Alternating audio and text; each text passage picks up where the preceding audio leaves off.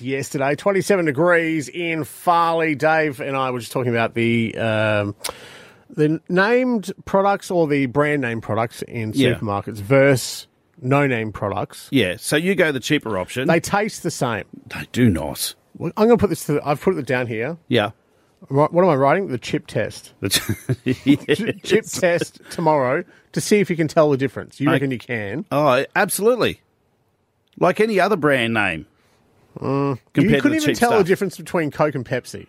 No, that's not you true. you failed. That That is You not true failed at that. all. Anyway, Emma in Beaconsfield. Hello. Mm. Hello, boys. How are you? we're fighting again. I can hear. so when you go to the shop, do you go no name or do you go brand name? Always brand name. They've just got a different flavour of their own. Exactly. This was what I'm trying to tell him, Emma. Uh, especially when it comes to chips, like uh, your Smith's chips, you can tell the difference between that and you say your Coles brand. Yes, I find that the texture is a lot different. Do, don't you think it's the same thing? I'm pretty sure they're all made in the same factory. Maybe, but they made differently. Yeah, I still think they're made, it, made in China and shipped over or something. No, that's what I happens. don't know, but I don't know. I was- if it's- Thanks, Emma. If it's cheaper though, you're saving a couple of bucks, right? Oh, what? A dollar and a half.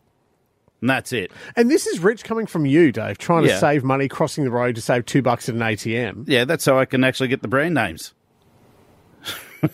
and you buy your underwear from a, s- um, um, an op shop. Well, yes. Karen and Kaylin, good morning. How you doing? My God, save me here. Do you buy brand name? yes, I can't save Oh you. man. Okay. Okay, so what sort of brands are we talking about here? Do you go Vegemite over whatever, like, I don't know, yes, call it something else? Vegemite, Wheat Bix, Cocoa Pops, whatever, soft drink, whatever it is, the brand. Cocoa Pops is actually quite nice, though. I'll, I'll... they are quite nice. I'll give them that. They are nice. and And they call them fruit tubes instead, don't they? we should do a topic on that. The rip-off brand names. They're, they're hilarious. Some of them.